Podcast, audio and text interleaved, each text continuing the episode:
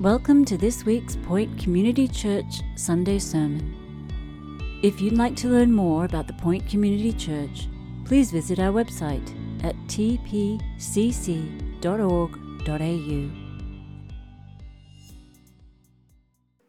Well, I, I, had a dream, and it began with a heavy dread. I, I, I, sensed, I knew that life as I knew it was about to end. We were being invaded by aliens. And we were completely outnumbered and we were outweaponed. Uh, a heavy, heavy dread. And then, but then in my dream, a rumor began of a great general who was going to arrive and, and rescue us. And so my dread started to lift.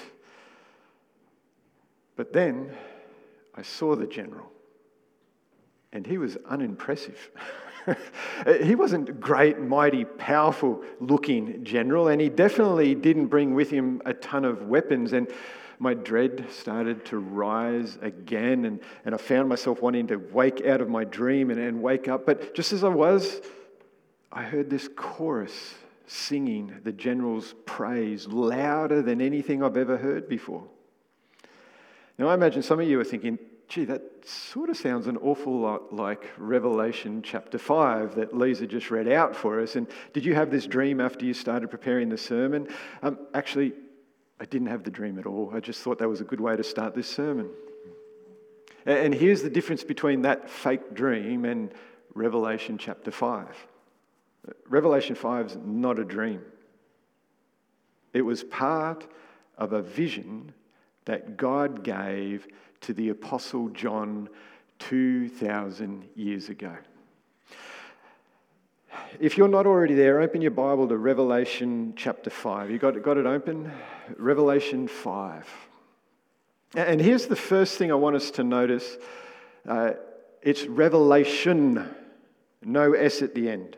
So, revelation, uh, often we say, open your Bible to Revelations. It's no S at the end. Do you see that in your Bible? This revelation. This isn't a bunch of revelations.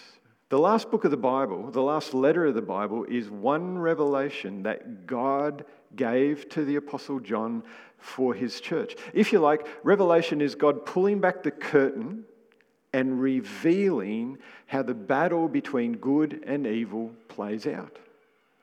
And, and that's not quite the right way to put it, because there never really has been a battle between good and evil. Sure, evil rises up against God, but evil never stood a chance. God is all powerful. God is all wise. God is always in control. So, why is it that sometimes evil rises up? Seems to have the upper hand, even? And that's a great question. And I suspect a major thing, not I suspect, this is a major theme of the Bible, answering that question. How come there is evil in the world?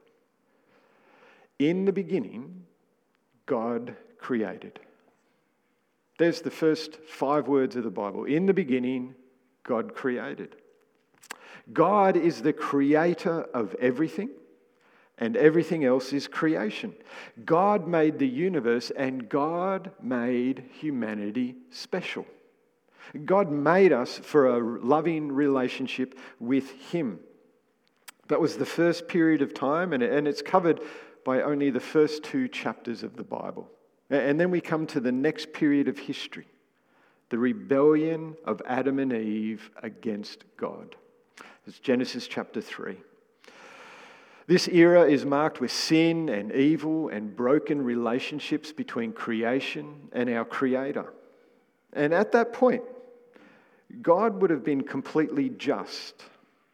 It would have been right for God to eternally punish us, to wipe us out, to start all over again. But God didn't. God immediately put into play his rescue plan. And the Old Testament begins bit by bit, shadow by shadow, to reveal God's rescue plan. And what becomes abundantly clear through the Old Testament is that God's rescue plan centers on an all powerful king.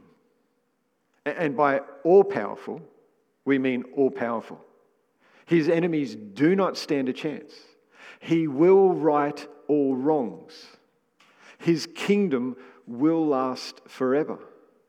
And this all powerful king is going to bring in a new era where there will be no more suffering, no more pain, no more evil. And yes, that king is Jesus. So, why hasn't there been an end to suffering and pain and evil? Because God is patient. God has more people to rescue. We're currently living in this overlap of the ages. With the first coming of Jesus, he brought in the new age, he began the new age, and with his second coming, he's going to complete the new age.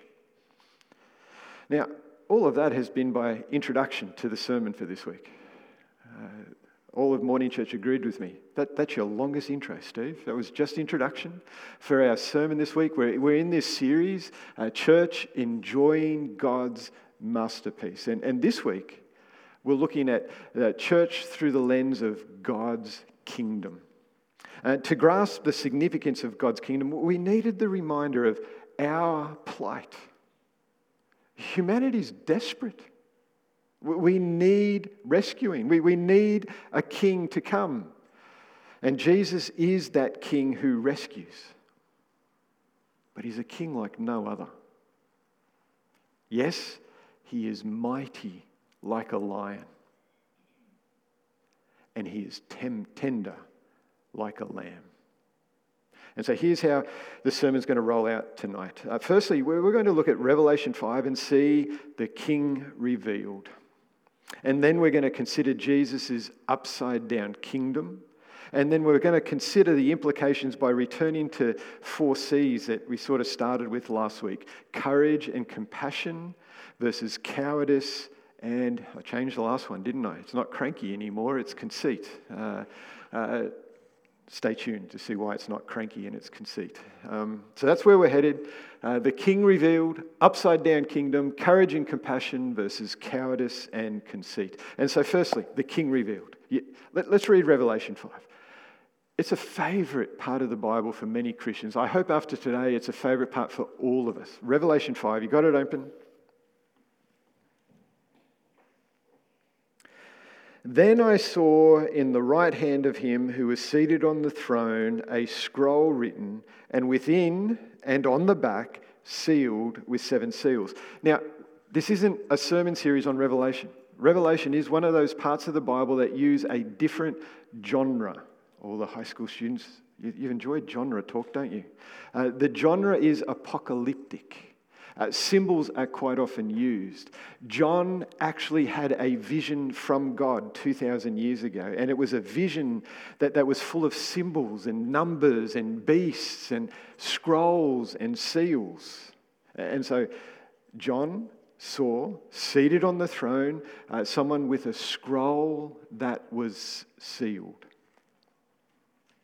And he saw a mighty angel proclaiming with a loud voice, who is worthy to open the scroll and break its seals? And no one in heaven or on earth or under the earth was able to open the scroll or to look into it. And I began to weep loudly because no one was found worthy to open the scroll or to look into it. This was devastating because the scroll represents God's plan to rescue his people. And if it could not be opened, not only would we not know God's plan, God's plan wouldn't be executed. And so no one was found worthy to open the scroll. John cried loudly. And then one of the elders said to me, Weep no more. Behold, The lion of the tribe of Judah, the root of David, has conquered so that he can open the scroll and its seven seals. And between the throne and the four living creatures and among the elders, I saw a lamb standing as though it had been slain. As though it had been slaughtered. The word literally means brutally butchered with seven horns and with seven eyes, which are the seven spirits of God sent out into all the earth. Uh, thing to remember there, that's a lot of symbols. Seven, the whole perfect number in ancient apocalyptic literature. Seven and perfect eyes. This was the powerful slaughtered lamb. He can see everything. He's wandering through the whole earth. He is in control. The seven horns, his power. And he went and took the scroll from the right hand of him who was seated on the throne. And when he had taken the scroll, the four living creatures and the 24 elders fell down before the Lamb, each holding a harp and golden bowls full of incense, which are the prayers of the saints. And they sang a new song, saying, Worthy are you to take the scroll and to open its seals. For you were slain, and by your blood you ransomed people for God from every tribe and language, people and nation, and you have made them a kingdom and priests to our God, and they shall reign on the earth. And then I looked, and I heard around the throne and the living creatures and the elders the voice of many angels, numbering myriads and myriads and thousands and thousands, saying with a loud voice, Worthy is the Lamb who was slain to receive power and wealth and wisdom and might and honor and glory and blessing. And I heard every creature in heaven and on earth and under the earth and in the sea and all that is in them saying, To him who sits on the throne and to the Lamb be blessing and honor and glory and might forever and ever. And the four living creatures said, Amen. And the elders fell down and worshipped. No wonder this is a favorite chapter in the Bible for so many Christians. What a glorious image. For centuries, God had promised his almighty, righteous, forever king.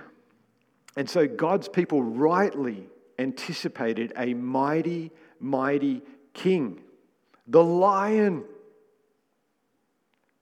But what no one anticipated, even though Isaiah repeatedly talked about a suffering servant, what no one anticipated was a slaughtered lamb. Jesus rescued God's people by laying down his life.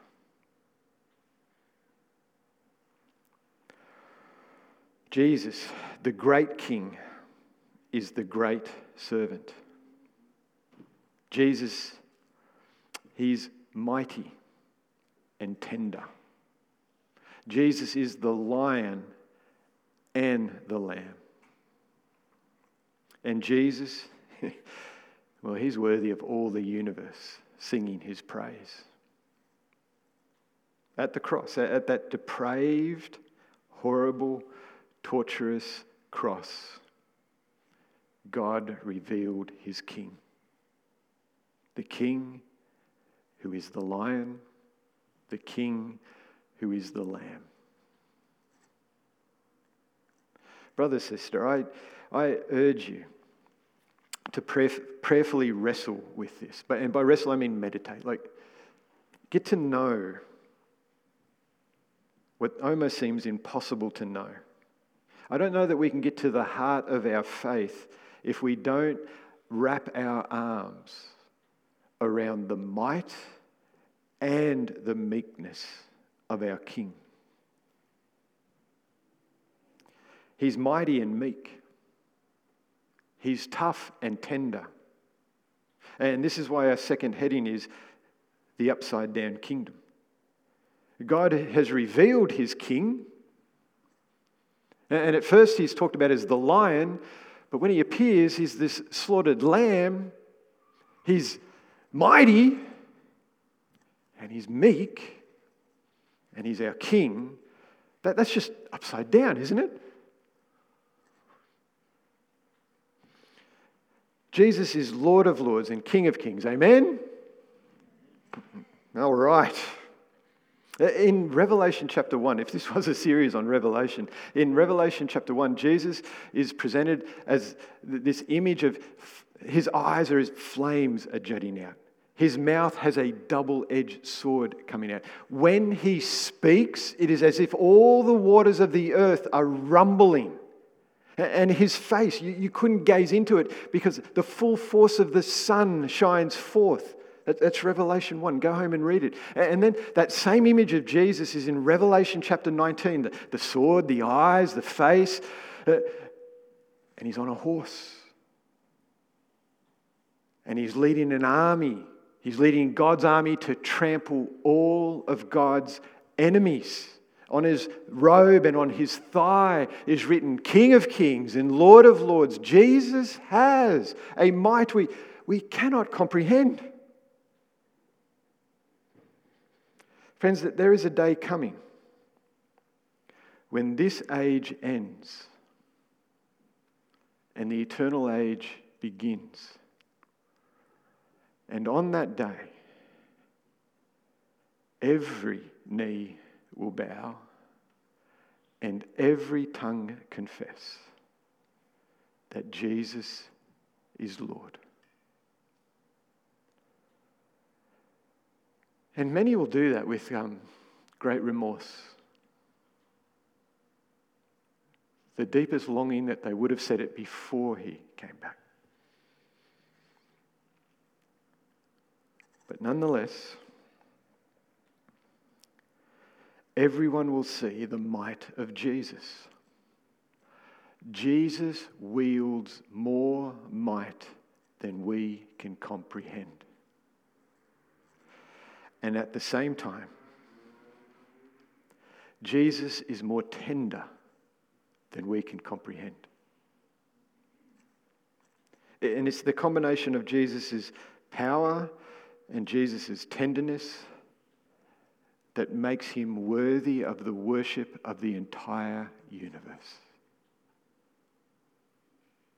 Because if we if he, Jesus didn't have all might, how could we trust him to end evil?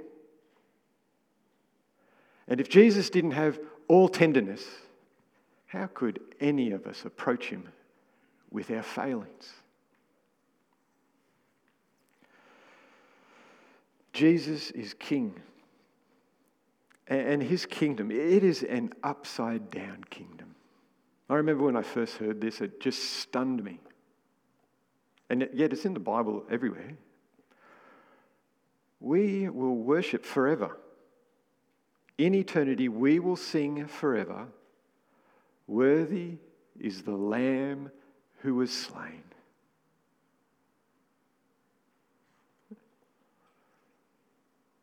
What footy spectator goes to the grand final to watch their team and goes, You beauty, we lost.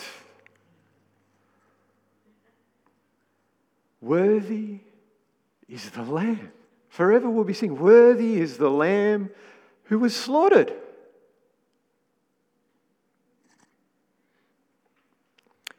Consider that our mighty King, who is King of kings, power beyond comprehension, is also the Lamb who was slaughtered. Jesus is both.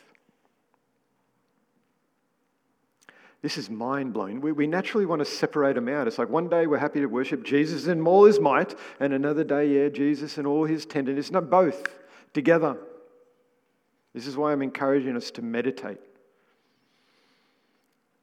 in glory, it'll be as natural as breathing to worship the lion who is the slaughtered lamb.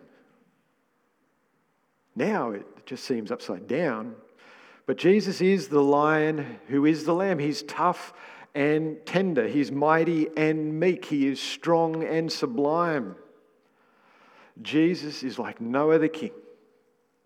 And one day we are going to join in those myriads and myriads of angels and we are going to sing, Worthy is the Lamb who was slain to receive power and wealth and wisdom and might and honor and glory and blessing. I can't wait. Now, today it still sounds a bit upside down. We don't quite get how might and meekness go together, but on that day, we're just going to know it is right side up. Jesus, the lion who is the slaughtered lamb. Church, that is our King. As we think about church enjoying God's masterpiece, look at our King. Oh, is he mighty! He is King of kings and he is Lord of lords. And he is the one who gladly laid his life down to rescue us. That, That's who we are. That, That's our King, and we're his people. And so, how does that revelation, God, God has revealed his king, who has this upside down kingdom, how does that help us today? And this is where we move to our final point courage and compassion versus cowardice and conceit. We touched on these four C's last week, and I wanted to bring them in again this week. Uh, last week, God reminded us that we are elect exiles. When God saved you, He began a radical, supernatural transformation. And one of the lenses the Bible gives us for understanding that transformation is exile. We are exiles. Uh, today, we might say we are elect migrants. We are people who are birthed in one country, but living in another country. And so when God saved you, if you're a Christian, when God saved you, you have been born again. And your home country is the kingdom of God. That, that's your birth home. But at the moment, we're elect exiles. We're living here on earth, and God has planted us here. And so last week, we were reminded that we've got one foot in each kingdom, don't we? We're in the kingdom of God. God has saved us. We've been birthed into that kingdom, but we're living here on earth, one foot in each. Now, one way Christians have understood this dual dynamic is that we are in this world, but we are not of this world. Yeah, we're living here and now, but we're not of this world. We're migrants, we're exiles, we're pilgrims. And here's the thing we must get this God expects us to do both. We're in this world and not of this world, but God expects us to be in this world. We're not to hive off into a little Christian huddle and, and keep away from that evil world that's out there. No, no, God says be in the world. You're an exile, live within this world. And so Go to school, go to work, get involved in a sport team, get involved in your hobbies, get to know your neighbor, and do all of our in the world stuff as people who are not of the world. You see, we have a king who is holy, and he calls us to be holy as he is holy. And so, yeah, you, you'll, you'll watch a, a ton of shows with your mates, but there are some that you just wouldn't watch.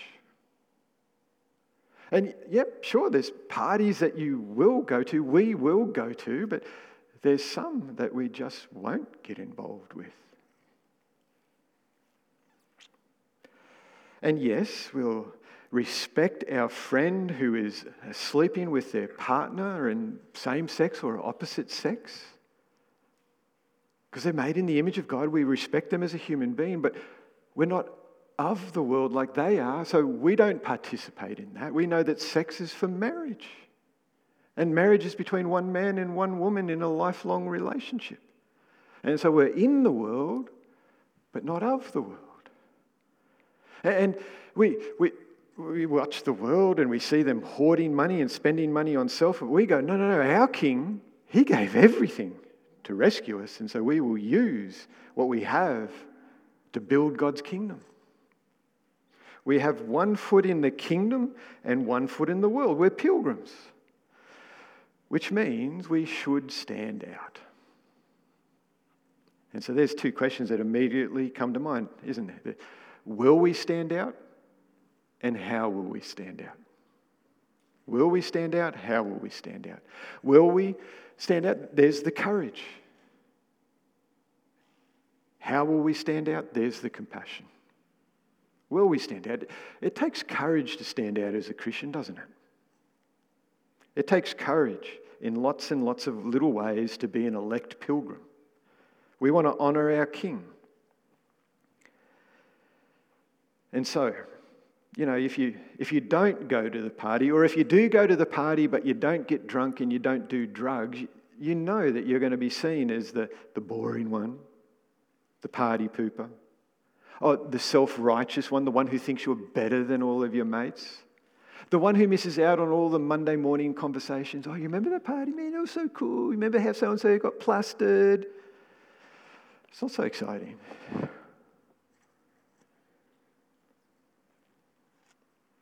It takes courage to share what you think about sex and marriage and abortion, distributing puberty blocking drugs to children.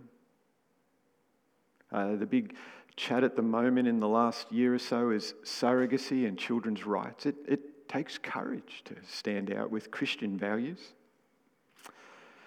And the sexual revolution has really come a long way. Um, here's an embarrassing story. I was born in the 60s. Apparently, the 60s is known as the beginning of the sexual revolution. Good on your mum and dad. uh, but boy, oh boy, in my lifetime, has it come a long way. I suspect there are Christians who would actually think there's probably something wrong with someone who holds on to their virginity until they're married. I mean, I know when I was at youth group, we would talk about things like what it is to be sexually pure before you're married and all of that sort of thing. And I think today we're even embarrassed to talk about it. Because we're just sort of going, yeah, yeah, sexual revolution has brought us so far. That's archaic. I've heard some chatter. It's probably more in the American church scene than our church scene, but they're actually anti the purity culture. And in some ways, I get it. There is no one in this room, including myself, that is sexually pure. I mean, Jesus says to even look at someone with lust is to commit adultery with them. So, okay, we've all failed. And I get the fact that we can beat each other up on this topic sometimes. And, and yes, there always has been Pharisaism and legalism. But if we, as God's kingdom, are not going to stand out in the sexual uh, revolution for our purity and modesty, what are we going to stand out for? It takes courage to be a weekly attender at church and at Point Group and at Pointy J. I mean, look at all the things competing family, extended family visiting, birthday parties, work and study. It takes courage to say, oh, I gather with God's people. It's tempting to not just be in the world, but to also be of the world, to have both feet in the world to assimilate. But it not only takes courage, it takes compassion. You see, it's tempting to look at the world and forget there, but for the grace of God, go I. I've shared this with you before. Um, I go back to uni, partly because um, it's hard to believe, but with most of my workmates, I don't get picked on for being a Christian. uh, I remember being called out by a uni lecturer uh, for being a Christian, and, and he mocked me. He said, Oh, you'll lose your mind by the end of my course. And to which I replied, Well, maybe you've already lost your mind because you're blinded by evolution. Yeah. I, I justified my response at the time. I, I even felt proud for standing up. But the reality is, that wasn't courage, that, that was just me being a jerk. Because courage would have been inviting him for a coffee afterwards and saying, Can you help me understand your worldview? Why is it that you think science and faith are not compatible? Courage and compassion. Because there, but for the grace of God, go I. And this is why I changed the final C. Uh, last week it was uh, cranky. And I, I, guess I was thinking I was a cranky young man. Uh, maybe my family says I'm a cranky old man now. But where does our Christian crankiness come from? Now, I was thinking, you know, some of those Christians that love to carry placards around and they're all angry, and it's almost as if they delight in telling people that they're going to hell. Where, does that come from? Like, how could you ever delight in telling someone they're going to hell? Well, it comes from self righteousness. It comes from a, a conceit, a place of being conceited. It, you see, I had to go from crankiness to get underneath the crankiness to see our self righteousness is causing us to sometimes be cranky. But self righteousness doesn't start with a C, doesn't it? So we got conceit. As pilgrims, we have one foot in God's kingdom and one foot in this world. And if we only come across as cranky and conceited, we are bad pilgrims. I've used the phrase a few times tonight uh, there, but for the grace of God go I. Uh, Christians used to use it a lot. We used to talk to each other, we used to say it. We used to look at other people's sin. Uh, we used to look at the mess that other people would get them into, and we would realize there, but for God's grace in my life, that could be me.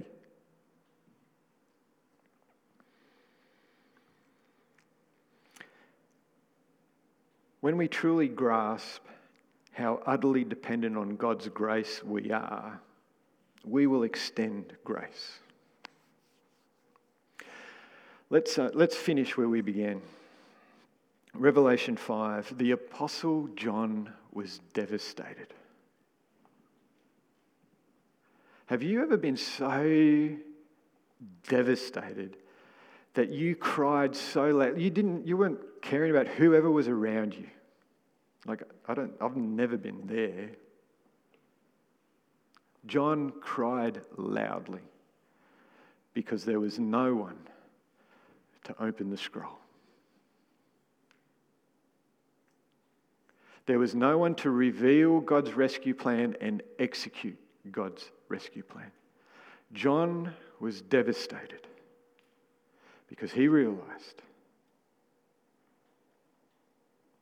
there was no one to come forward and rescue him and rescue us from sin. But then, an elder came and tapped him on the shoulder. It's okay. Here comes the lion of Judah, and he is worthy. He not only has revealed, he has executed God's plan to rescue. For he has been slaughtered for the sins of the world.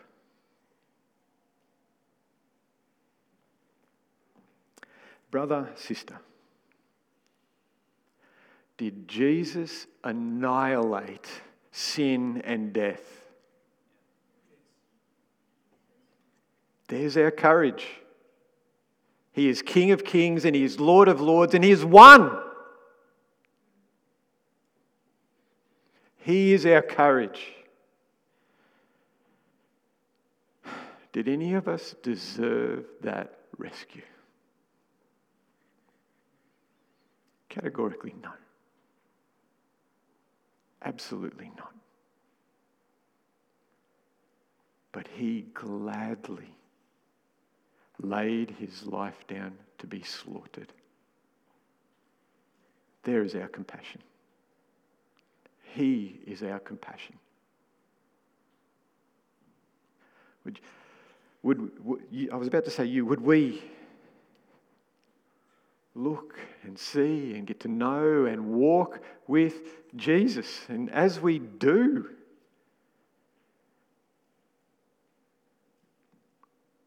our lack of courage and conceitedness will melt away, but even better, even better, as we look to Jesus, our courage and compassion will grow. Let's pray. Oh, Father, your gospel is the best news in the whole world. Your Son is our King. You sent him, and he gladly came. You did this for our rescue. Would, oh, would we humble ourselves at the foot of your cross? Would we see the risen Lord Jesus Christ, who is King of kings and Lord of lords, and who is tender as a lamb? And would we worship? Oh, Father, keep, keep breaking us, keep melting us, keep humbling us, so that we would be your kingdom of priests in this world. Help us to live in the world, yet not be of the world. And Father, we pray this for your glory and our joy. Amen. Thanks for listening. Tune in next week for our latest sermon, or better yet, join us live at 9:30 or 5 p.m. Sunday. You can find all the details on our website at tpcc.org.au.